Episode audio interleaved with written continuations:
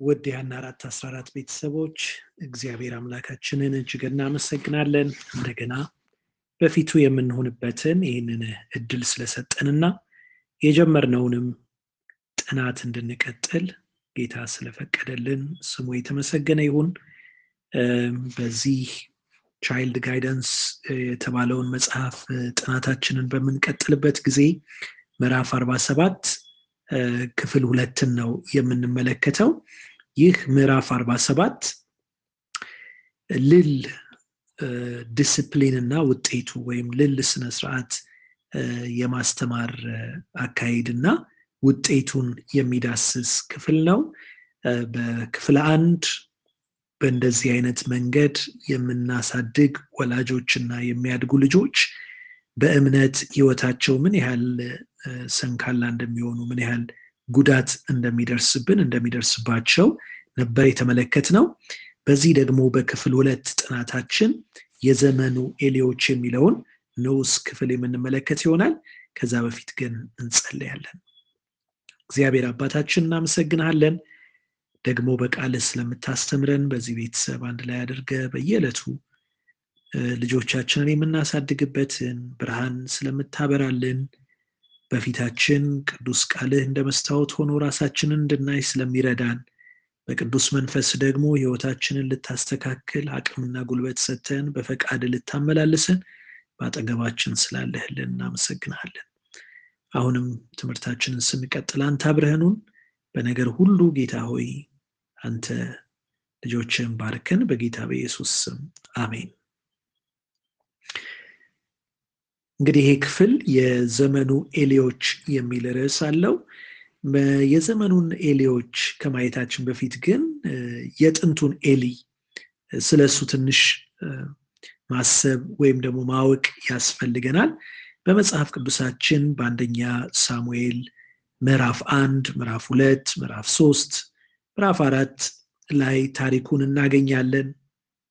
ኤሊ በዛ ዘመን የነበረ ሊቀ ካህን ነበር። በሴሎ የነበረውን የእግዚአብሔርን የመገናኛ ድንኳን ያገለግል የነበረ በዛም ደግሞ የእግዚአብሔር ሕዝብ እየመጣ መስዋዕቱን በማቅረብ እግዚአብሔርን ይገናኝ እንደነበረ ቅዱስ ቃሉ ያስተምረናል። እሱና እንግዲህ በክህነት አገልግሎት ቤተሰቡ ልጆቹ ደግሞ ወደዚያ የሚመጡትን የእግዚአብሔርን ሕዝቦች ያገለግሉ እንደነበረ እንመለከታለን። ይሁን እንጂ ኤሊ አንድ የተነቀፈበት ትልቅ ችግር ነበረው። ይኸውም የልጅ አስተዳደጉ ወይም ደግሞ ልጆቹን የመራበት አመራር ነበረ። ያ በእግዚአብሔር ዘንድ እንዳስወቀሰው ልጆቹም ደግሞ ከእንደዛ አይነት አስተዳደግ የተነሳ በቤተ መቅደሱ ወይም ደግሞ በዛ በመገናኛ ድንኳን ይፈጽሙ የነበረው እጅግ አስነዋሪና ክፉ ድርጊት ለመላው እስራኤል እጅግ ትልቅ መርገም ሆኖ እንደነበር እንመለከታለን። ከዚህም የተነሳ እግዚአብሔር በተደጋጋሚ መልእክቶችን ወደ ሳሙኤል ሲልክ እናያለን፣ ወደ ኤሊ ሲልክ እናያለን። መጀመሪያ በምዕራፍ ሁለት ላይ አንድ እግዚአብሔር ሰው መጥቶ ተናገረው ይላል።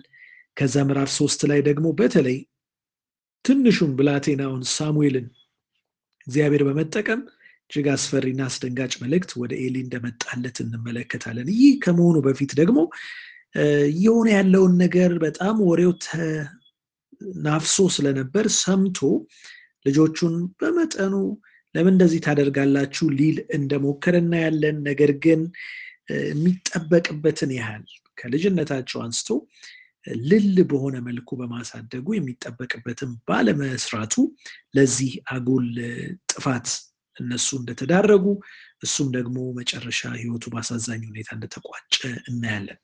እንግዲህ ሁለት ጥቅሶችን በማየት ነው የእሱን ታሪክ በመጽሐፍ ቅዱስ ውስጥ የተጻፈውን አጠር አድርገን የተመለከትነውን ሀሳብ ቋጭተን ለእኛ ደግሞ ምናልባት በእሱ መንገድ እየተጓዝን ላለን እግዚአብሔር ዛሬ ከእሱ ህይወት የሚያስተምረንን ከዚህ ከቻይልድ ጋይዳንስ ወደ ማንበብን የምናልፈው።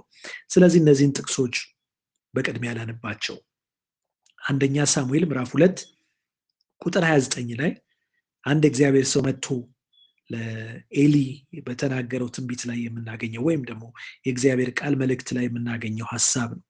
እንደዚህ ይለዋል፣ አንተና ልጆችህ የእግዚአብሔርን መልእክት ነው ያመጣለት። አንተና ልጆችህ ሕዝቤ እስራኤል ካቀረበው ቁርባን ሁሉ ምርጥ ምርጡን በልታችሁ ራሳችሁን በማወፈር ከኔ ይልቅ ልጆችን የምታከብራቸው ስለምንድን ነው የሚል ጥያቄ ተጠይቆ ነበር።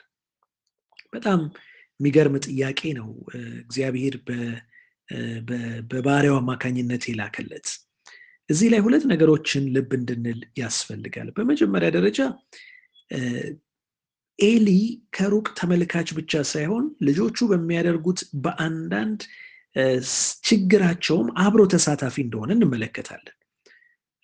በተለይም ደግሞ እዚህ ጋር እንደምንመለከተው ምርጥ ምርጡን በልታችሁ ራሳችሁን በማወፈር እንግዲህ ማድረግ የማይገባውን በማድረግ ልጆቹ ብቻ አይደለም በዚህ ቦታ የተወቀሱት፣ እሱም ራሱ አብሯቸው ያንን ያደርግ እንደነበር እንመለከታለን። ስለዚህ እሱም ችግር ነበረበት፣ ልጆቹንም በዛ ችግር የተለከፉ እንዲሆኑ አድርጓቸዋል። ደግሞም ከዛ ለመመለስ እንዲበቁም አላደረጋቸውም። ከዚህ የተነሳ የተወቀሰበትን ነገር እንመለከታለን። ያ ብቻ አይደለም። ደግሞ በምዕራፍ ሶስት ላይ ያለውን ስንመለከት እግዚአብሔርም ሳሙኤልን እንዲህ አለው ይላል፣ እነሆ የሰሚውን ሁሉ ጆሮ ጭው የሚያደርግ አንድ ነገር በእስራኤል ላይ ያደርጋል። ቁጥር 12 በዚያም ቀን ከመጀመሪያ እስከ መጨረሻ በኤሊና በቤተሰቡ ላይ የተናገርኩትን ሁሉ ፈጽማለሁ አለ። ከዛ እንደዚህ ይላል ኤሊ በሚያውቀው ኃጢአት ምክንያት በቤተሰቡ ላይ ለዘላለም እንደምፈርድ ነግሬው ነበር። ልጆቹ አጸያፊ ነገር አድርገዋል፣ እሱ ግን አልከለከላቸውም። ስለዚህ የኤሊ ቤት በደል በመስዋዕትም ሆነ በቁርባን ፈጽሞ አይሰረይም ብዬ በኤሊ ቤት ላይ ምያለው ይላል እግዚአብሔር። በጣም ከባድ ንግግር ነው የምናነባ ያለ ነው ወገኖቼ። እንግዲህ የተወቀሰበት ነገር አንደኛውና ዋናው ነገር ቀደም ብለን ባየነው በምዕራፍ ሁለት ላይ ከኔ ይልቅ ልጆችን የምታከብራቸው ለምንድን ነው ብሎ እግዚአብሔር ሲወቅሰው እናያለን። በኋላ ላይ ደግሞ ምን ይለዋል? አልከለከላቸውም፣ ነግሬው ነበረ። ልጆቹ አጸያፊ ነገር አድርገዋል፣ እሱ ግን አልከለከላቸውም ይለዋል። በእነዚህ በሁለቱ ጥቅሶች በግልጽ የምንመለከተው ነገር ቢኖር ኤሊ በጣም ልል የሆነ ሰው እንደነበረ ነው። እሱም ራሱ የተዘፈቀበት ችግር ነበረው። አብሮ ከልጆቹ ጋር የተወቀሰበት ደግሞም ልጆቹን እንዲመልስ በተነገረውም ጊዜ ያንን ባለመስማት ባለመከልከል በመጨረሻ በበደል መስዋዕትና በቁርባን እንኳን የማይሰረይ ማለትም ይቅር ወደማይባልበት እጅግ የደነደነ አመፀኛ የልብ ሁኔታ ልጆቹ እንደደረሱ የሚያሳይ እዚህ ጋር እናነባለን እና ይሄ እንግዲህ የኤሊ ታሪክ ነው። የሚያሳዝነው ታሪካቸውም በእርግጥ ለሳሙኤል እንደተነገረው ጆሮ ጭው የሚያደርግ ነገር ነው የተፈጸመው። ሁለቱ ልጆቹ ሞቱ፣ እሱም ሞተ። እንደገና ደግሞ የእግዚአብሔር ክብር ከእስራኤል ለቆ ሄደ። ይህ ሁሉ የሆነው እሱ የወላጅነት ግዴታውን ቃሉ እንደሚናገረው በትክክል መወጣት ባለመቻሉ ነበረ። እንግዲህ ይህን ያህል ነው የኔና የናንተ ኃላፊነት ውድ ወገኖቼ፣ ትልቅ ተጽዕኖ የሚፈጥረው ወይ ለመልካም ወይም ደግሞ ለክፉ። በዚሁ ቦታ ላይ ሐና እንመለከታታለን። የዚህ ቤተሰብ ስም የተሰየመባትን ሴት እሷ በእግዚአብሔር ፊት በጸሎት ልጇን በማስረከቧ ለትውልዱ መፍትሄ የሚሆን ሲሆን ኤሊ ደግሞ በተቃራኒው እግዚአብሔር የሚለውን ባለመስማት ለትውልዱ መርገም የሚሆኑ ልጆች በቤተ መቅደስ ውስጥ እንዳደጉ እንመለከታለን። ስለዚህ እንግዲህ ከዚህ በመነሳት የዛሬውን ትምህርት አነባለሁ።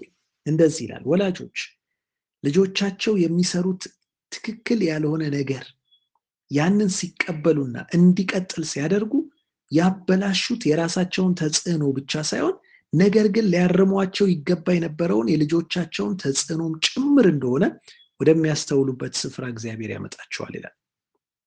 በዚያም መራራ የሆነውን ትምህርት ይማራሉ። ልክ እንዳሁን እንዳየነው እንደ ኤሊ ማለት ነው። መራራ የሆነውን ትምህርት ተማረ። ምክንያቱም ልጆቹን አልከለከለም። ከእግዚአብሔር ይልቅ ልጆቹን ለመስማት ወዷልና። ኦ ስለ ልጆቻቸው ትላለች ቀጥላ ስጽፍ፣ ስድነት ምክንያትና ሰበብ የሚሰጡ በየቦታው የሚገኙ የዘመኑ ኤሊዎች እግዚአብሔር የሰጣቸውን ስልጣን ፈጥነው በመጠቀም ስነ ስርዓት ቢያስይዟቸው ኖሮ ምንኛ መልካም ነበር። የልጆቻቸውን ኃጢአት አይተው እንዳላየ ለመሆን የሚሞክሩ ወይም ምክንያት ለመስጠት የሚጥሩ ወላጆች ወይም ሞግዚቶች የስህተቶቻቸው ተባባሪ መሆናቸውን ሊያስታውሱ ይገባል። ያለ መጠን ልጆችን ከማቅበጥ ይልቅ የሚያርመውን በትር በስሜታዊነት ሳይሆን በፍቅርና በጸሎት በደንብ ጥቅም ላይ ቢውል ኖሮ የበለጠ ደስተኛ የሆኑ ቤተሰቦችና የተሻለ ማህበረሰብን ማየት በቻልን ነበር። ከዛም እንደዚህ ይላል የሚቀጥለው አንቀጽ የኤሊ ቸልተኝነት በምድሪቱ በነበሩት እያንዳንዱ እናትና አባት ዘንድ የተገለጠ ነበር። እንዳየነው በታሪኩ ወሬው ተናፍሶ ከበስተጀርባ ሁሉ የተሰማበት ሁኔታ ነበር። ካልተቀደሰው ፍቅሩ ወይም የማያስማማ ግዴታውን ለመወጣት ፈቃደኛ ካለመሆኑ የተነሳ ኤሊ በአመፀኛ ልጆቹ የኃጢአትን መከር አጨደ። አዎ ካልተቀደሰ ፍቅሩ ለእነሱ የነበረው ፍቅር ምን አይነት ነው ነው የሚለው እዚህ ላይ ያልተቀደሰ ፍቅር፣ ኃጢአትን የማይጠላ ፍቅር፣ እንዲያውም አብሮ የሚተባበር ፍቅር ወይም ደግሞ የማያስማማ ግዴታውን ለመወጣት ፈቃደኛ ካለመሆኑ የተነሳ ይላል። አዎ አንዳንዴ ግዴታችንን ስንወጣ እንስማማም። ያንን የማያስማማ ሁኔታን እንኳን አልፈን በትዕግስት ግዴታችንን መወጣት ሲገባን ግን እንደው ለመስማማት ጸጥ ለመባባል ነገሮችን ቀላልና ምቹ ለማድረግ የምንመርጠው አካሄድ አጥፊ ነው። ለዚህ ነው በአመፀኛ ልጆቹ የኃጢአትን መከራ አጨደ። ክፋት እንዲሰራፋ የፈቀዱ ወላጆች ሆኑ ክፋቱን የተለማመዱት ልጆች በእግዚአብሔር ዘንድ እኩል በደለኞች ናቸው ትላለች። ክፋቱን እንዲንሰራፋ የፈቀዱ ወላጆችም ሆኑ ክፋቱን የተለማመዱ ልጆች በእግዚአብሔር ዘንድ እኩል በደለኞች ናቸው። ለዚህም መተላለፋቸው ምንም አይነት መስዋዕት እግዚአብሔር አይቀበልም። እንግዲህ ይህንን ቃል ሳነብ መጀመሪያ እግዚአብሔር መተላለፋቸውን በተመለከተ ምንም አይነት መስዋዕት አይቀበልም የሚለው ትንሽ መቼም ያስደነግጣል። ሁላችንም የምናምነው እግዚአብሔር መሐሪ ነው፣ ይቅር ነው፣ ከተመለስን ይቀበልናል ነው። እውነት ነው። ያንን የሚሽር አይደለም። ነገር ግን ልብ ካልን በመጽሐፍ ቅዱስ ውስጥ ከተጻፈው ታሪክ በመነሳት ነው ይህ ሀሳብ እዚህ ጋር ይሰፈረልን። እግዚአብሔር በመልእክቱ ሲናገር ለኤሊ አስመልክቶ ምንድን ያለው ለሳሙኤል ምንም አይነት መስዋዕት፣ ምንም አይነት የበደል ቁርባን ፈጽሞ የኤሊን ቤት በደል አያሰሪም ነበር ያለው። ለምንድን ነው ይሄን ያለው? እግዚአብሔር ይቅር ስላልሆነ ነው? አይደለም። ነገር ግን እግዚአብሔር ደግሞ ደጋግሞ ቢናገር እነሱ ግን ልባቸውን አደንድ ነው ለክፋት የተሰለፉ ስለነበሩ ነው። እስከ መጨረሻ ድረስ ያንን መጥፎ መንገዳቸውን የተከተሉ ስለነበሩ ነው እና ለዚህ ነው እንግዲህ እግዚአብሔር በረዳን መጠን ዛሬ ወገኖቼ እንደዚህ እንዳንሆን እንደ ኤሊ እንዳንሆን እርሱ ግን አልከለከላቸውም እንደተባለ የማንከለክልና ወደ ጥፋት ሲሄዱ የምንለቅ እንዳንሆን እግዚአብሔር እንዲረዳን አብዝተን ልንጸልይ የሚገባን እግዚአብሔር ጸጋውን ያብዛልን እንጸልያለን። እግዚአብሔር አባት ሆይ እንግዲህ የኤሊን ታሪክ ለምሳሌያችን ለተግዛጽ ለምክር እንዲሆነን ዛሬ አንስተህልናል። ምናልባት የዘመኑ ኤሊዎች እኔ እና ወገኖቼ ከሆንን ይቅር በደላችን የማይሰረይበት ክፉ የመጨረሻ ደረጃ ላይ እንዳንደርስ ዛሬ በጊዜ እርምት እንድናደርግ አንተ እርዳኝ፣ አንተ እርዳን። ወገኖች እኔም በፊትህ ሆነን ይህን ለምንሃለን። ጌታ ሆይ በእውነት መንፈስ ልባችንን ግዛ። በእውነት መንፈስ ልጆቻችን እንድናሳድግ አንተ እርዳን። ደግሞም ልልነት ለዛሬ ምቾት ብለን ነገን መስዋዕት እንዳናደርግ አንተ ጠብቀን። የኤሊን ሳይሆን የአብርሃምን ልምምድ ስጠን። እግዚአብሔር አብርሃም ቤተሰቡን ያንተን ሕግ በማስተማሩ ያንተን ትእዛዝ እንዲጠብቁ በማድረጉ እንደባረከው እንዳመሰገንከው እኛም እንደዛ እንዲባልልን እንጂ እንደ ኤሊ እንዳንሆን አንተ ጠብቀን። በነገር ሁሉ አንተ ምራን፣ እርዳን። በጌታ በኢየሱስ ክርስቶስ ስም አሜን።